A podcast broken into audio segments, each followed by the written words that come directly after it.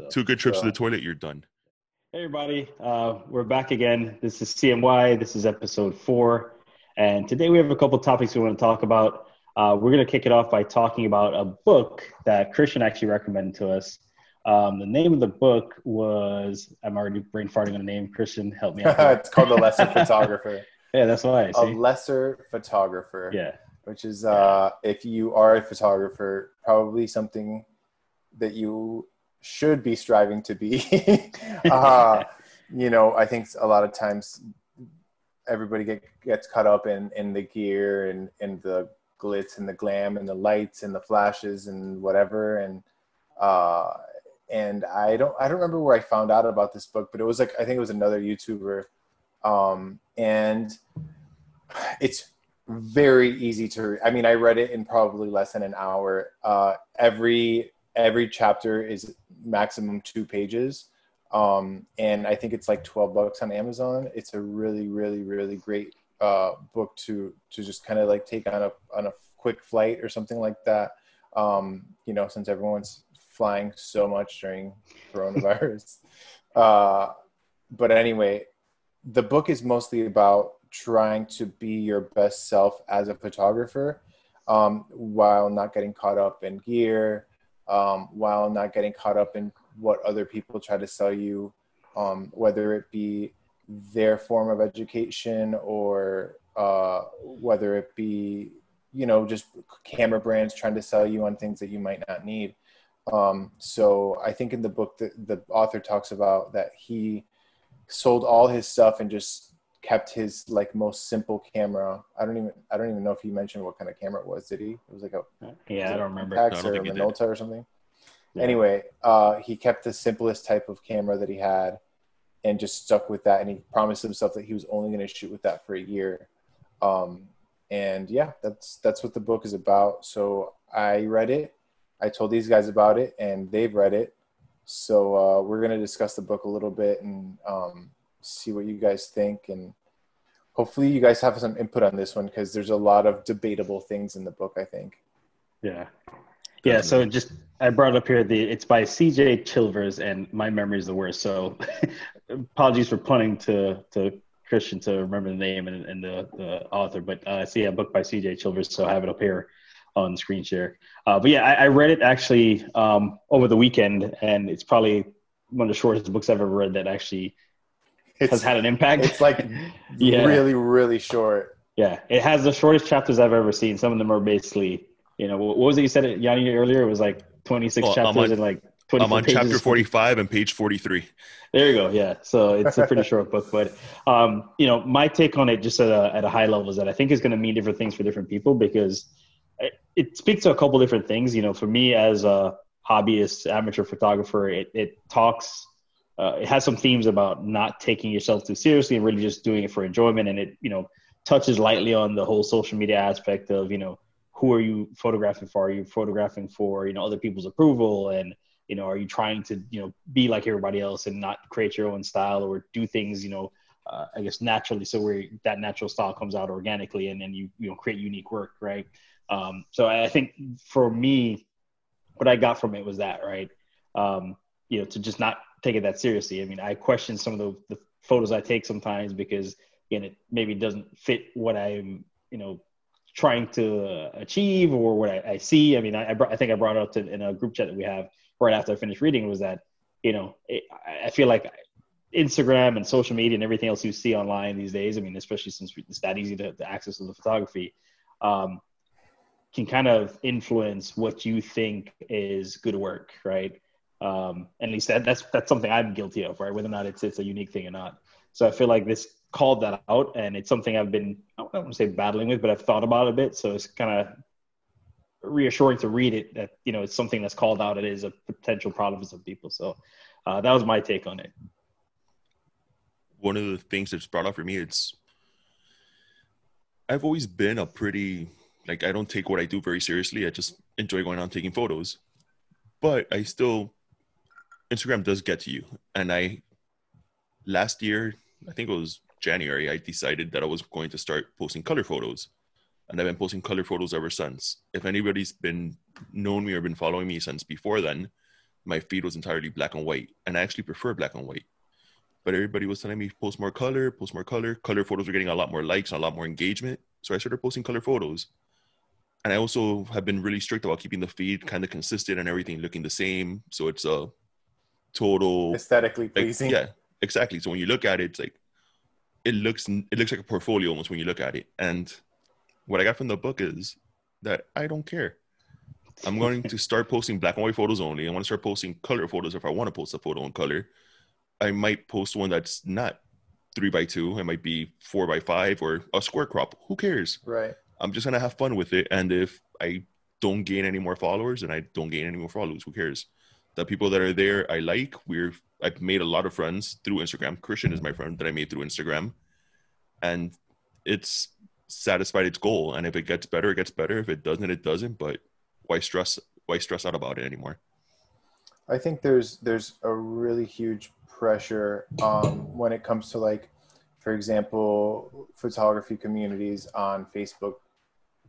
As an example, I mean, I'm part of a bunch of them, and they can be really harsh, man. Like a lot of people don't, they're not versed in giving criticisms on photography, and the book kind of touches on like essentially nobody has any right to tell you anything about your work and you can get your work critiqued and it's you know it's a great thing to want to become a better photographer of course but by the same token people telling you things about your photography without knowing you or knowing more about the story of the work um, or the reason you took the photo be it any other reason than it was just aesthetically of you know or visually pleasing to take that photo or make that photo i should say um, then they just have no no reason to be telling you anything. Like just shoot what you want shoot it how you want to shoot it and the more you do that the more unique your style will become um, and and try not to stay on Instagram too long and looking at what other people are doing. And like, it's great to take inspiration, but you know, at, a, at the end of the day, you're never going to stand out if you're trying to do what other people are doing. And yeah, going off that, like another one that he mentioned, which is one of my like trigger points. He brought up the snapshot, and it's, oh, that photo's a snapshot. It's like, okay. If you go like on the comment section on Petapixel, you shouldn't, but if you do, and like you, somebody will post like an article teaching like stay up the comment section thought, on every channel. Yes, but yeah. I am I'm a masochist and I love comment sections. I like to be angry at the world. So you go on there and somebody will post like a tutorial about some technique they learned. And like the first comment will be like, why is this person writing this article? Those are all snapshots. Blah. I'm just like, apparently they were proud enough about those photos to put them up and to use them to represent their best work or at least work they care about. Yeah. Who are you to come here now and call that a snapshot? And even if it is, who cares? He yeah. liked that photo or she liked that photo and it meant something to them. And beyond that, for street photography especially, almost every single photo I've ever taken is a snapshot. It only becomes compelling as a body of work. Yeah. One individual photo I take is okay, it might a few of them are good standalone photos, but the majority of them individually is just a photo that anybody could have taken. What makes it cool is that I have thousands of them, and when you see the body of work, it shows you an entire area, an entire community. Same thing, like the Americans, Robert Frank. Those photos, they're good photos, but if you see any one of those photos individually, it's not that impressive. It's the entire book and his entire road trip across America that makes that yeah. work impressive. Yeah, it's a story. It's exactly. a story. A story um, to context. But I think every photo think, in that sorry. I, yeah, no, go for it. Quick. Every photo in that book is essentially a snapshot. Yeah. I think I think what part of the problem is the and I hate to use this term, the term snapshot has been weaponized as a way to, you know, say uh, diminish the value of, of a photographer's work, right? Say, hey, a snapshot is something that you didn't put thought into and it's just you know you because you're cool because you have a camera you think it's good right so in other words mm-hmm. it could be you have a nice camera and you know you can do better than that because of the camera you have or because of this there's this expectation set on it and, and jumping back to the book really quickly the um, lesser photographer book there's actually something in there that didn't really use the word snapshot but you know, as again, you know, I've said before, the primary subjects that I have are my family, right? My family. So for the most part, they are going to be snapshots, right? These are my kids doing things, and you know, they're snapshots because I just whip a camera out because I see them doing something, and you know, grab a picture, and it might be something that's meaningful to me, and it's something I enjoy.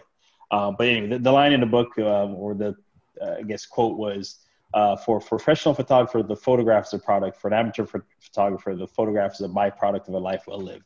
And I know there's some variation of that that's been, you know, I forgot who it was that. Um, Bresson. Uh, but I was about to say, I think it's, Cartier-Bresson says something yeah. about it, right? So, you know, it's like, who cares, like, really how you get to it?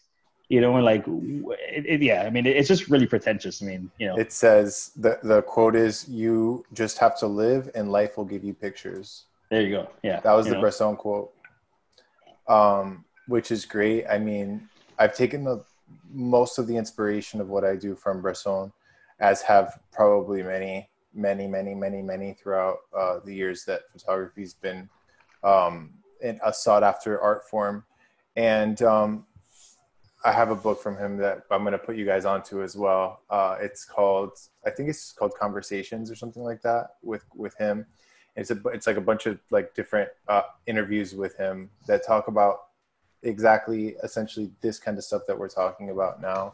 Um, another thing that I wanted to, to talk about from the book that I thought was really interesting and made me feel like I was doing something right uh, was spend on images, not on gear.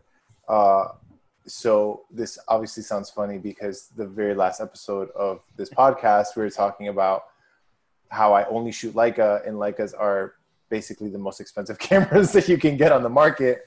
So, um, so I know a lot about spending a lot on on gear uh, to have you know what I think to be the best image quality. But the reason that I did that was to simplify, and so that when I go on a trip or I uh, you know I go to visit either my family or go on vacation or go to shoot a wedding in another in another country, I take that extra time while I'm there and just kind of live and live through that and, and experience it and, and shoot what I'm taking in instead of um, being so worried about how to shoot it, what camera I need to take. Like, I mean, as long as essentially I have my M10 and my 35 millimeter, I, I can almost shoot anything.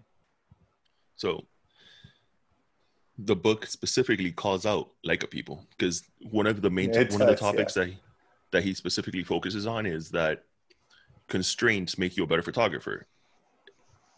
Lesser equipment can make you a better photographer because you lose that automation that a lot of cameras might have, the eye autofocus and stuff like that. You have to work more to get something. But let me find the quote where to go. I just had it here. All right, so the top, the sub, the chapter is should you pay for constraints, and the highlight I highlighted was Leica owners insist that you can and should the author says, I don't agree. and cons- and then my favorite one is constraints come in all price ranges, and the likelihood that your specific set of constraints is perfectly met with the most expensive camera on the market is pretty low, which I agree. We all like to say that we bought the Leica because of the rangefinder experience and it's almost like a manual film camera in digital form. That's why I told myself to buy it, but in reality, I just think it's a cool camera. and if anything, it my Leica photos are objectively worse than what I do with a Fuji or a GR or whatnot. But yeah. it's still the mo- but at the end of the day, the entire the entire point of photography to me is just to take photos. I enjoy going out and if I'm not getting a, a great photo, but I'm having fun taking whatever photo I'm getting, that's more than enough. Which brings me to another quote from the book. the end product is the joy of being present when photographing that is what he considers the important of photography. Yeah, I can 100% agree with that. Sure. Yeah. Not the image, I, not the client, not the sale, just I the mean, joy of creating the photograph. To be honest with you, though, as a professional photographer, um, my client's happiness is really important to me. Um, and not just as a photographer, but as a business and as a person, uh, I really want my clients to absolutely love those moments that I captured with them and their kids or with them at their wedding with their family and their friends. Um, that I always kind of, in a way, kind of seek approval from my clients in that sense. Um, I always want them to be thrilled about them. I don't want them to be like, oh, thanks for the photos. Like, I want them to be like, oh my God, I love these photos so much. Uh, they mean so much to me, and the way that you did this and the way that you did that. And I've been lucky enough where um, that's happened to me a few times, and it. I think that there's nothing more rewarding uh, to what I do than to have that happen. At the same time, I am learning now, and partly because of the book, to also please myself and to enjoy the moment of shooting and the moment that I'm living in and capturing. So, yeah. based on, let me see if I could put this question in, if I could phrase it properly. Your joy comes from your clients being happy. And I'm, your clients also hire you because they like your style and they like the way you shoot. But a lot of times, you go to a shoot and you might come back and you you're not inspired by what you shot. You present it to the client, and the client is ecstatic with it. They love what you gave them. At that would would that does that still make you happy? Does that still make you happy? If you weren't happy yeah. with the photos, but the client was. Yeah, you know what happens a lot uh, that I've noticed is I will come back from a shoot sometimes a little bit even hot and bothered because I know that I made mistakes in the camera, like on my account. You know what I mean? Like mm-hmm. I'll be like, oh, I should have shot this at blah blah blah, or I should have done this, or I should have moved the camera just a touch this way. And then I'll go back like after the shoot, I'll I'll I'll take you know take the ride home, think with that on my mind, and my I mean the clients that know my my business, my wife is actually the curator of the team. She does all of my culling. She goes through all of my images and selects them uh, we learned early on that I was not the curator at all. Uh, and so I'm really, really lucky to have someone like that to do that for me. And because she edits the images, uh, once I see what's going to be the final product, I feel much, much better about it than right after I shot it without having seen that like end product or end images. Right. I'm going off topic now, and we could edit this out if you don't want it in the show. so, Christian, the professional photographer, you go out and you take your little black box and you click the shutter. What else do you do as a photographer? Because it appears your wife does all the hard stuff. yeah, uh, that's 100% true like if I had that set up, I would go pro too. yeah. yeah, a lot of people are really jealous of of me and, and our business and like what I do because most photographers, and this is just I hear this all the time, either from YouTube photographers, like mostly from wedding photographers and commercial photographers, like they have to juggle all of this stuff where it's like you're not just a photographer, you're also the business person and you're also a CPA and you're also uh, an editor and you're also this and you're also that. And I've been lucky enough that I have found a, a I don't want to say a solution because that's not the word, but more so a scenario that works with my wife and I where we're both happy with what we do. Um, she would, she definitely takes the work that some people would agree is less uh, joyful, maybe. But I have to be honest, she absolutely loves it. I don't I don't understand why. like I would not be happy having to write emails all day and she loves it. Like that's her favorite thing. She loves to edit, she loves to retouch, she loves to style like when she she comes with me to weddings as a stylist and um, I mean she has like many years of experience in bridal styling and fashion. Um, so so she has that as like her creative outlet, um, which is why we love going to weddings together. But when it comes to the back end of the business, just there's things that I simply am, am not good at or or proficient enough at to do them well and she thoroughly enjoys doing them so it just works out it's amazing Because what a lot of clients don't realize is that, oh, I hired a photographer for eight hours. Why are you so much money? Because eight hours is the shortest part of the whole job. To go meet with the That's the client, truth, learn what the client wants, That's take the photos, then call the photos, edit the photos, deliver the photos, and deal with any support after that. All of that takes so much longer than the actual wedding. Yeah. Yeah. And that's yeah, what we're paying for. absolutely. The, the photography is probably the fun part, right? That's probably the It easy is. part. It is. It's the Right. fun part. It's the easy part. I love people. I love. I love spending time with my clients. I have a couple clients, more than a couple clients that have been repeat clients, and I've seen their kids grow Not up. for weddings, I hope. Uh, not for wedding, not yet at least. not yet at least. Um, but yeah, it's it's fulfilling. It's fulfilling work, and and I really enjoy doing it. But there's something to be said about just delving into photography itself and going out and shooting no matter what it is whether it's work or you know street work that i do for myself personal work landscapes anything that i find visually pleasing. And and just living in that moment is really where it's at. Yeah. Well, I'm, I'm to jump topics for a bit because uh, as we're talking about your wedding business, uh, wedding photography business, it actually made us, uh, made, reminded me about a topic that we were talking about earlier, which is um, what are you fearful of or your scariest moment? Um, in photography? And I, I, I guess I would assume that Christian probably has like the scariest moments because there's a lot more on the line than, than us missing stuff. But um, i don't know actually, Ya- Yaniel had Yeah. a pretty scary moment I was about to say, yeah, let, us get it to Neil because I mean, yeah, we, we all know what wedding photographers might face, but go ahead.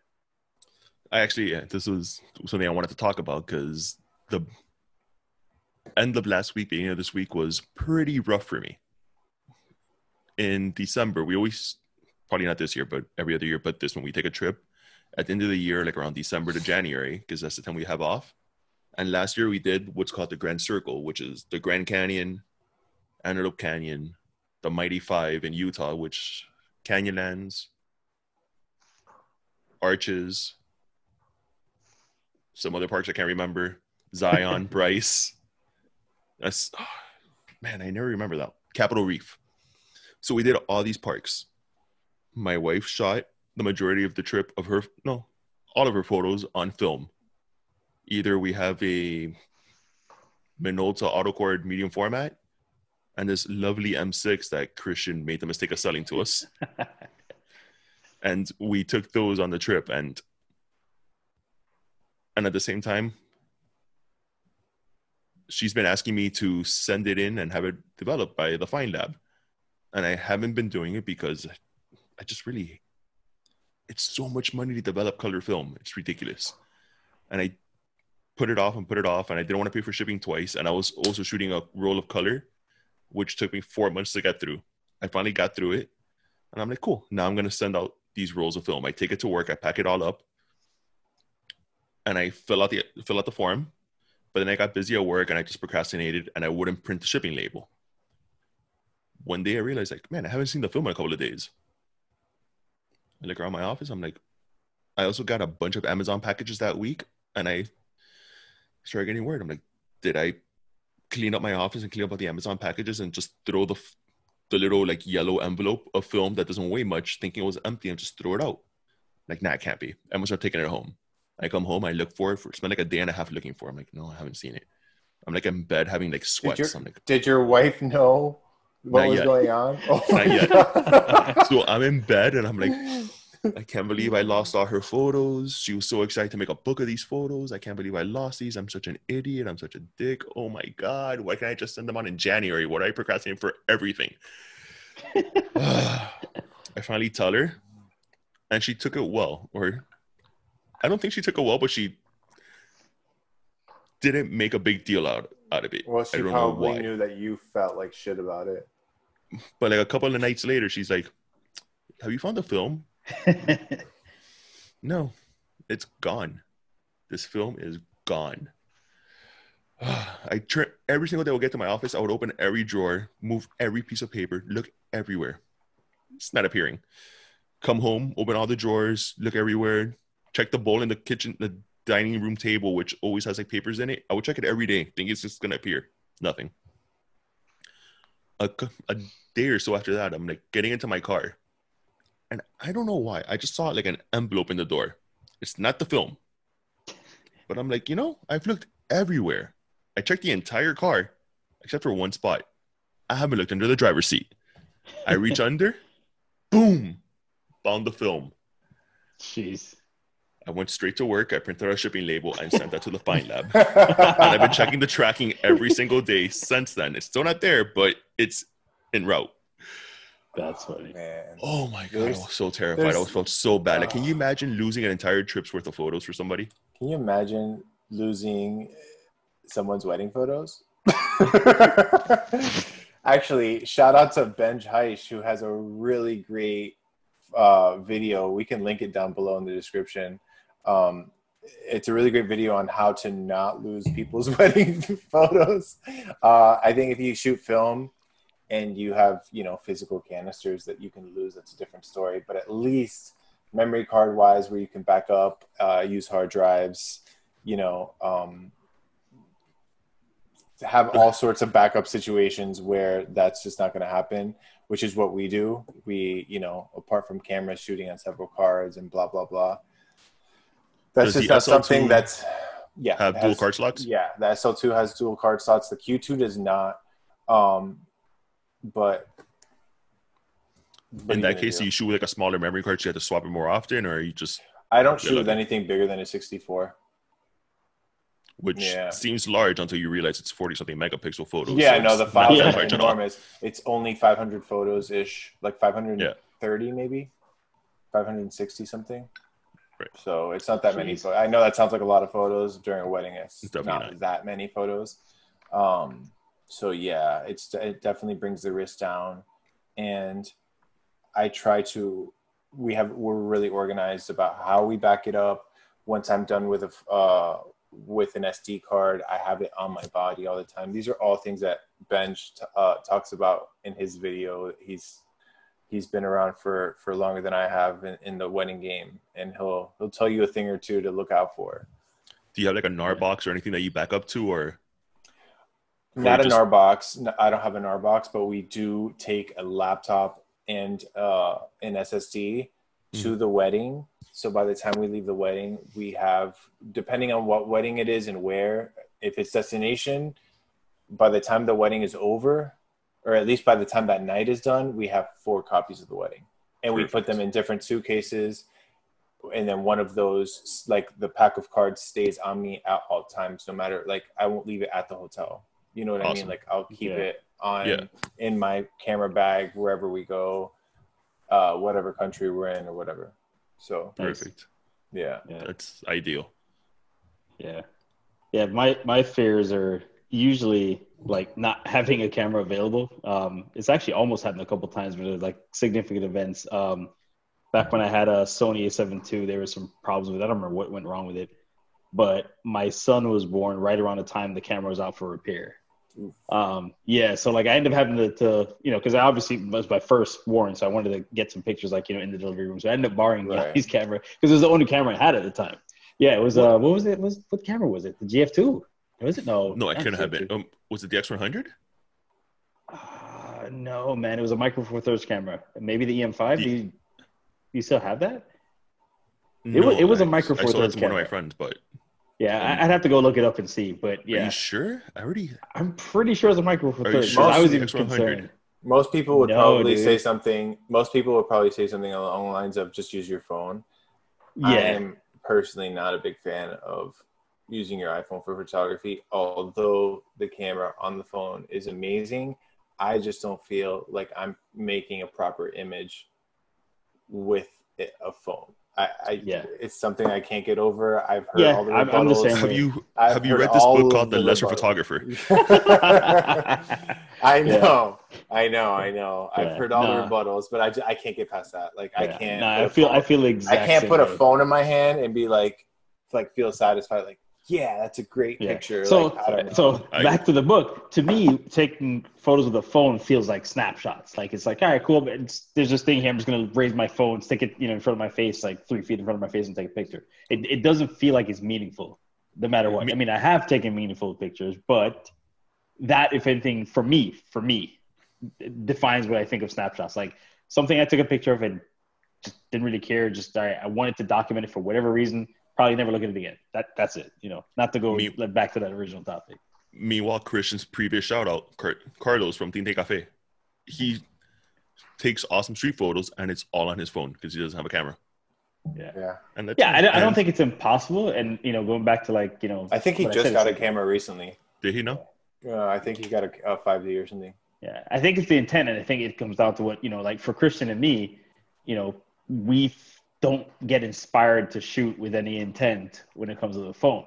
For him, if that's his only phone, or you know, this is when he's getting into photography, you know, I, I mean, one of our first episodes we talked about me taking a 3GS to to California to like do Mhm. photography or like to you know document a trip. Like that wasn't really a quote unquote suitable camera, right?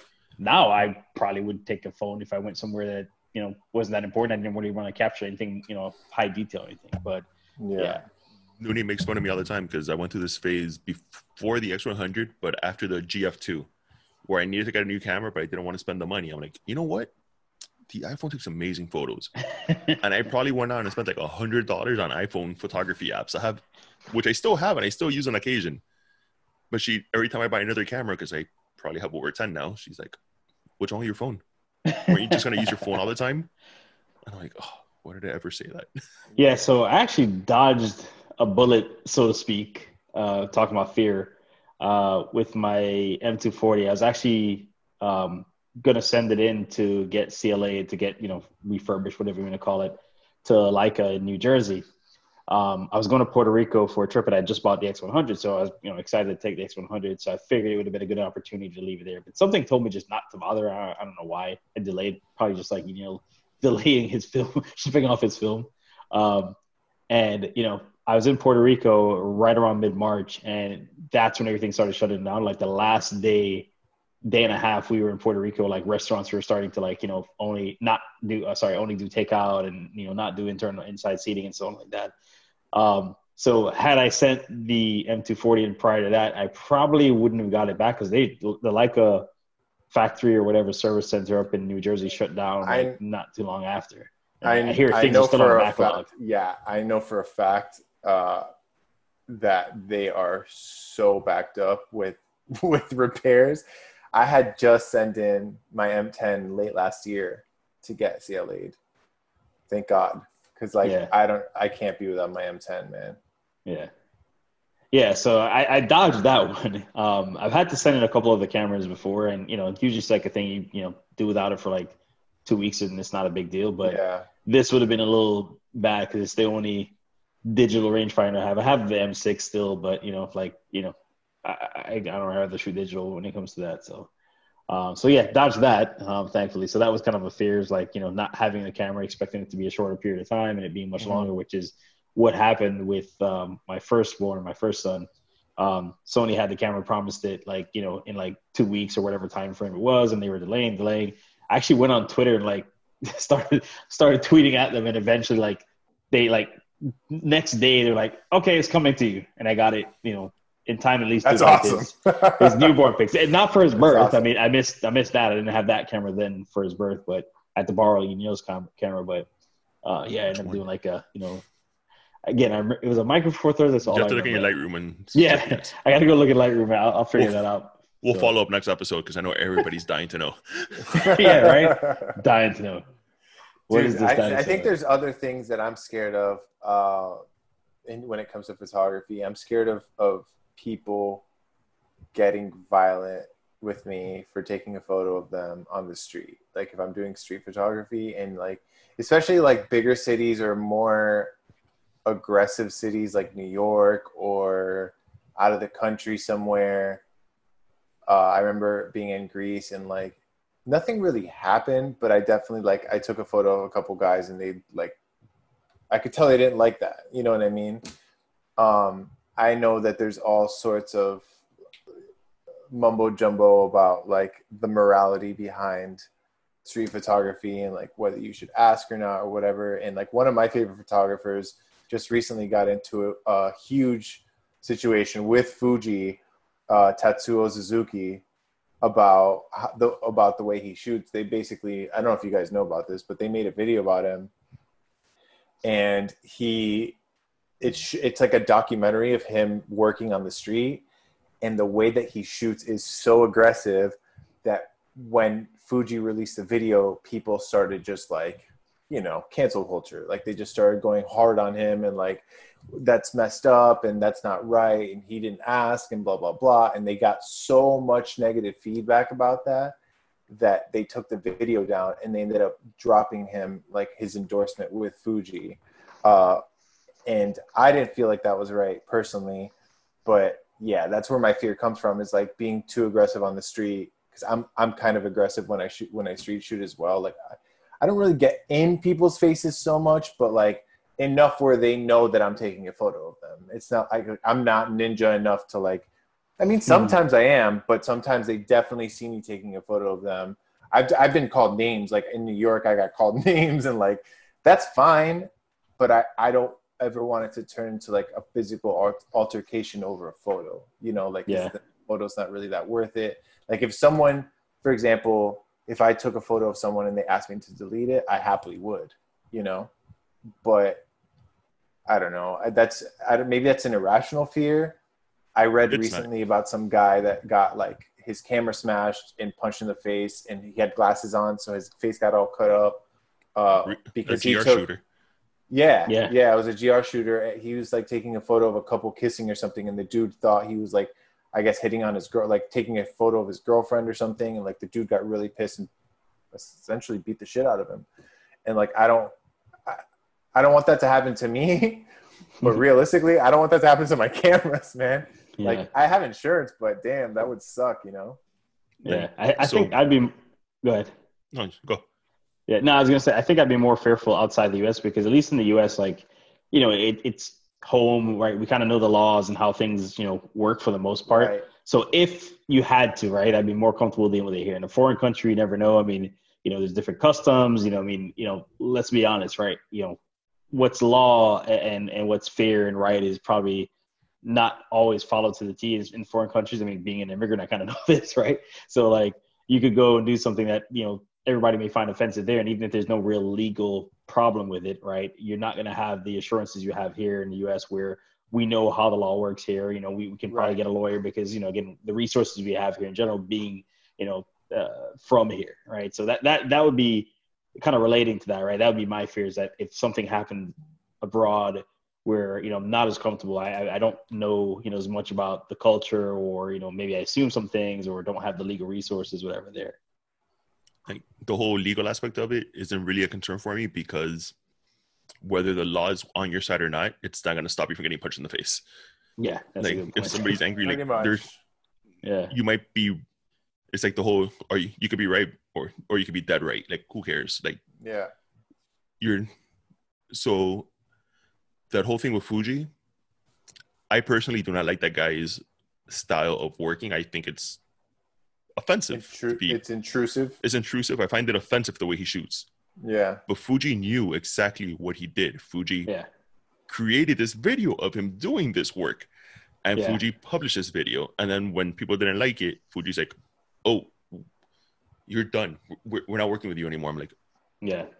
No, Fuji, yeah, you you did this. This is your doing. You like this enough to you like this enough to to publish it. And now when people don't like it, you're you're trying to distance yourself. No, you messed up.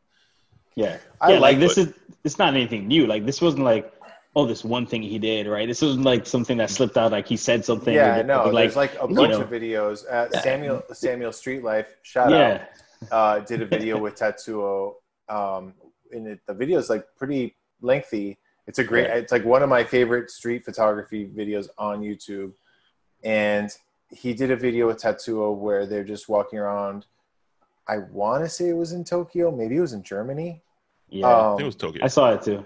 Yeah, but like that dude just like he doesn't care. He just yeah. goes up to people and just he, he, does like this whole zigzag thing where he just yeah. kind of like sticks the, the camera in your face. and like, dude, I mean, I I bought a first print of his new book from Steidl. Like, I love that guy's work. I think it's super interesting. I think he has balls of steel for doing uh, work like that. And on top of it, it's good. Like the work is good, the composition is good, it's interesting. He takes he he himself seems like a really interesting kind of guy. Like the interviews I've seen with him. Um, so although I can I can see both sides of it, you know, I can see how for some people, especially in Japan, where it's more of like a restricted, like conservative uh, society, that behavior is very intrusive. Yeah. It's kind of if for people that don't know who he is, you might be more familiar with Bruce Gilden. Yeah. Who has that very in your He's face. like a Japanese Bruce Gilden. Yeah. Yeah. Who's and Bruce Gilden, anybody that knows him, he's a very abrasive person. Yeah. And yeah, but Tatsuo is not an abrasive person. He's very yeah. Japanese. He's very quiet, like seems to himself. Like he Which, just kind of his so, photography isn't, but he himself is. Whereas Bruce Gilden is a loud New Yorker yeah. who like so, will I, fight I, you in that's, the street. That, could, that's, that might be part of the problem. Yeah, Bruce I, Gilden is a say, super yeah. aggro like guy who, if you see him like in a supermarket, he's the sort of guy that you expect to get in your face about something. Like, right. Meanwhile, this yeah. guy looked. He looks like a creep. Video, it looked creepy. Like the guy looked creepy doing what he was doing. That's because he's quiet. Think, it, it, it has more of a. Yeah. He is creepy looking physically and that unfortunately like attains to why it seems creepy that he's doing it does that yeah, make exactly. sense like no, if he was a prettier well, person it would be less creepy well also like he, you know he he has that kind of if you think about it right if somebody gets caught doing something wrong, right, they kind of have this timid look to it. He has that going from where Bruce Davidson would be like, yeah, and what? I got in your face, like you know, like yeah, deal with yeah. it, fuck off. Right? Yeah, like yeah, like like the a confrontation with Bruce there, Bruce uh, Gilden, right? You've seen videos of him. He, he just kind of like like and what, right? And then like the yeah. confront- confrontation ends, you know. And right, and that whole the fact that he looks creepy is what makes it creepy. Is that's just human nature. If an ugly mm-hmm. person smiles at you across the room, you're like, "What's this person smiling at me?" If a good-looking person smiles at you from across the room, you're like, "Hey, look at that! this person's into me." It's yeah. that's just the way that's human nature. And Unfortunately, that is yeah, but that doesn't make his work any less good. Yeah. I'm I'm a big fan. I don't know, and I being being a big fan of street photography in general, and a, a fan of Bruce Gilden, and a fan of that kind of really aggressive, intrusive. Uh, actually, right before this, we were talking about Mary Ellen Mark, and although she's not as abrasive, she her work is definitely intrusive. Like she has a lot of work where it's like people in the bathroom and like in the bathtub and like very private and intrusive work. Uh, and I really think that talking about human nature, that is my favorite kind of photography is where you really see human nature in in the story in the photograph whereas it's it's just not superficial. You know what I mean? Mm-hmm. I think Alex Soth is another one who's another huge favorite of mine. I mean, probably top three. I love, love, love Alex Soth's work, um, and he's another one that does very intrusive work. Uh, he gets to know people, but you know he spends time with them. Actually, I, I saw some interviews with him where he spends time with his subjects before he even pulls out his camera or even telling them that he's a photographer at all. Like he gets to know them. He really goes in there. He tries to go inside of their homes and like spend good uh, conversation with them and then he'll photograph them and his photographs are very very private and intrusive yeah so this is mary ellen mark uh, this is actually a perfect uh, go back, sorry, go back to that photo. So a lot of the interviews that I've seen with her recently, uh, she essentially started photographing this girl, that girl right there, Tiny. Her name is Tiny. I, I need to interject really quick. When yeah. he says recently, he means that he saw it recently. I, I just found out right now that she's dead. Yeah, yeah, yeah. Mary Ellen Mark passed away a, a couple years ago. I think it's like 2013, maybe. Uh, 2015. Um, 2015. Yeah. And, so she, um, you will not find her on Instagram. Yeah, I mean, maybe she her like she has like a foundation or or Yeah, probably. her, you know, uh, her estate has an Instagram, but yeah, I, she's not with us anymore. So this this photo is of this girl Tiny, and this girl was a, f- uh, a prostitute at the age of twelve, and um, a magazine sent her to do a documentary on these kids, on these street kids up in Portland. So she met this girl named Tiny, and essentially she followed Tiny like through her life and photographed her several times and would follow up with her and kind of go back to her. And which is which is intrusive. That's an, that's an intrusive thing to do as a photographer. And she even admitted herself mary ellen admitted that she did it out of int- that like tiny was just an interesting person. It wasn't so much out of like uh worry or or regard for tiny in a way you know Yeah. Well, I mean, so you know, you said that this is intrusive, and I think just to at least for me to draw a distinction between the two, like it, it seems that, well, and I've seen a couple interviews with Alex Soth as well, and I mean, a lot of photographers do this, where it's like, uh, you know, I think even Phil Penman was talking about it's like these are not run and gun like never see the person again. These are people that they probably have either spoken to or engaged with. So it might Mhm. be very intimate and, and intrusive in the sense that it's close, but I don't think it's as you know intrusive or jarring as like you know Tetsuo's work. Not to say I, I dislike Tetsuo's work. I think the end result is good. I mean, not my style in particular, but you know I think there's a distinction there, right? Like this, This picture is- here There's seems permission like here. yeah, There's it- it- consent. exactly right. There's there's there's a wall that's been broken down where it's like, okay, this is not somebody just randomly sticking a camera in my face and I see it, and this is the expression I have to be in my face, right? I mean, it, it may have been at the- moment, but I don't think like this this picture when I look at it, it tells me that, or I see that Tiny, I guess who's this girl, probably knows who the person is behind the camera. Probably maybe wasn't expecting the picture at the time, but you know, it's not a right yeah, you know, again, maybe I'm just reading into the picture too much. No, no, you're just you're you you're explain hundred it, percent you know? right. Apparently, she did. You know, they knew each other person. Like she got to know them. Yeah, When when she met them, she got to know them. Um, and I and I agree, but I just I don't. I'm just not one to see anything wrong with what Tatsuo is doing. I, I think that he. I don't know if he can. He's continue like currently and continuously doing that type of work the same in the same way. Um, maybe he's not because of like all the shit he got for it, but I I really liked it, and I'm glad that uh, that it happened. Like I just think that oh, man, I don't know. There's certain things in life, man, that you kind of just have to grab onto, and that's part of human life and human nature. And if you don't, those moments will never be seen. Like it's not the same. Like a lot of these images are just not images that he would have captured had he asked permission. You know. yeah. I mean, Like some of these don't look too bad. I mean, I mean, if you, I'm just looking at the preview here on on his website. Yeah. You know, these don't look any worse than any of the street photography I've seen. Yes, they may But be. so some of these, uh, this is a mix of street photography, and some of them are portraits. So like that one, this is the cover is a portrait, Yeah. uh, but these are street. Go keep going. There's another one that was a portrait. That's a portrait. The girl with the umbrella, but like Look, go back then, to the then third the one, That one on the left, that's clearly one of those intrusive ones. yeah, for sure. But th- but here's the thing too, and again, uh, you know, so let's talk, I guess, about opinions, right? To me, that could be, if it was an American person, it could be a Bruce Gilden photo.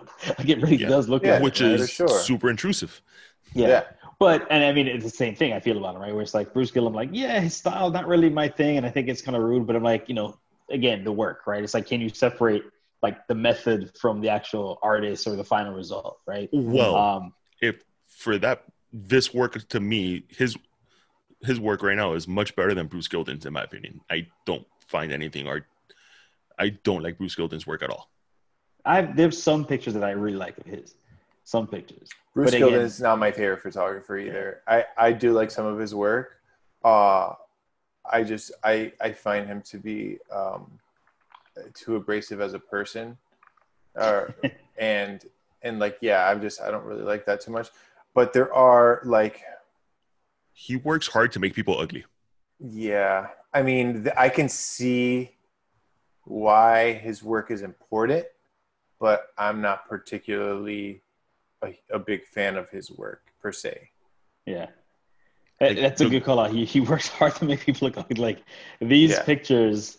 The I ones think like this one. Yeah, the ones Wild. that are the color ones that are just like super hard flash in the face Yeah. are almost like hard to look at, you know. hmm Yeah. They actually, the Leica store here in Miami was giving out books, and one of them was a Bruce was about uh, it was magazines actually, one of them was Bruce Gilden's work. I brought it home, like, and it was these sort of pictures, like the ones on the screen now. I'm like, no, I just threw it away. Like, I can't look at this. yeah. I, I also That's have a not thing for for bad teeth. It's it's hard Yeah. to look at, man. It's hard to look at for sure. Um, yeah. But so I wanted to clarify something. The fact that I think that, sorry, what's it? What's his name? Yeah. Tetsuo. The fact that I find him intrusive and abrasive, and I don't like the way he shoots, doesn't mean that I don't think that I think he should stop doing it. I Yeah. that's the way he shoots. It creates good images, and he's technically not doing anything probably legally wrong.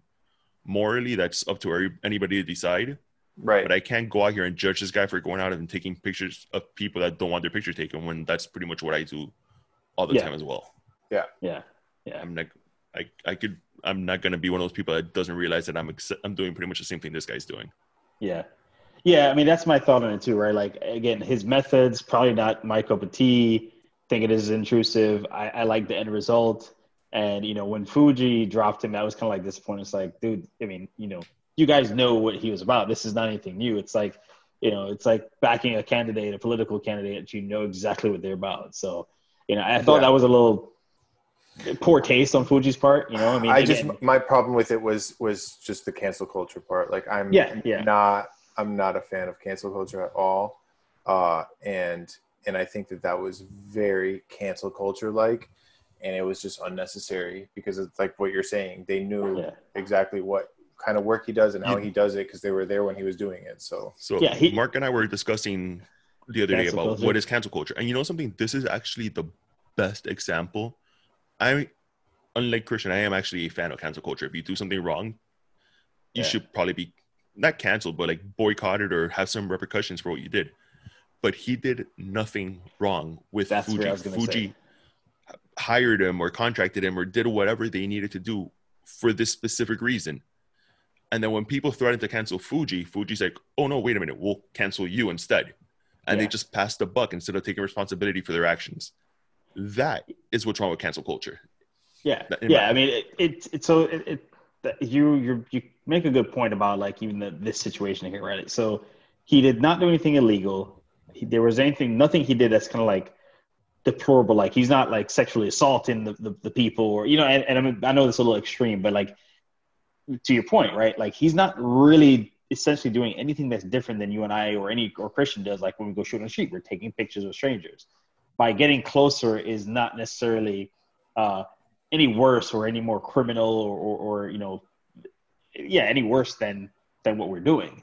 I mean, like we're, you're just you're you're not getting It's offensive. It's offensive. physically It's not- closer to anyone that you would just walk by in the street anyway. Yeah, You know what I right. mean? It's offensive in the same way, like you know, somebody who curses is probably offensive to somebody who doesn't think you should talk that way.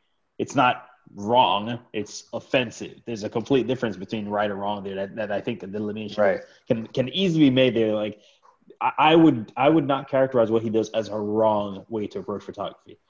Distasteful, not my cup of tea. Sure, you know. Um, but yeah, I, I just I just think it's sad. I mean, you know, it, it makes me want to go buy his book now just to support him because, I, like I said, I think I think the work is good. You know, so I mean, being apparently he won. I don't know exactly how it worked, but he won some sort of award, or he won essentially a book publishing deal with Steidl, who's like, I mean, getting a publishing deal with Steidl is like being a Magnum photographer. That's like what every photographer that does art photography wants to do is th- they want their book to be published by Steidl. Um, so I think that was a really big comment on Steidl's part of like how they feel about the situation and about how like in the world of photography, that should not be frowned upon. Like that's just what it is. That's life. That's what life looks like. That's how it is. So there shouldn't be, you know, um, any sort of negativity about it. You know, in, in, in the sense of like, you can not like the work, but tell, but casting him out to be some sort of creep or weirdo. That's that's problem. not right. That's not right. He could be like, yeah. for all we know, like the nicest person ever. You know. Mm-hmm. So. All right, guys. It's definitely getting late. I want to get to bed soon. So it's been fun recording. If to anybody tuning in and checking it out and watching, please like the video if you enjoyed it. Subscribe. Even if you didn't, if you didn't enjoy it, still like it'll help us. Yeah. Subscribe and leave any comments, any questions you might have, anything you might want to hear us discuss. And yeah. come back next week and we'll have another show for you. Time, chime into these conversations. We really want to have a back and forth uh, with our listeners. You know, um, yeah. this kinds of stuff is is it's important to all of us, which is why we're doing this, and we really enjoy it. So hit us up. Yeah, let us know your opinion on Tatsuo's work. Uh, how do you feel about using either your phone for a camera or just anything covered in the lesser photographer, pick up the book. It's under five bucks on Kindle and give it a read and let us know what you think. Yeah, and it's a quick read. It's a very quick read. It's I, I literally trips. read it in less than an hour. yeah, yeah. So, two good trips so. to the toilet, you're done. Yeah. oh, one last plug: Formula One is back. So Mercedes, Lewis Hamilton, for for those who watch, for the informed. So yes, I, I know he's he's an anti-vaxer. So, but he's really good. So. Cool. That cancel culture stuff, dog. Hey, hey, you know, it might catch up to him. All right, we'll guys. All right, Have a good cool. night, man. All right, guys. All right, take care. Bye. Damn it, mouse.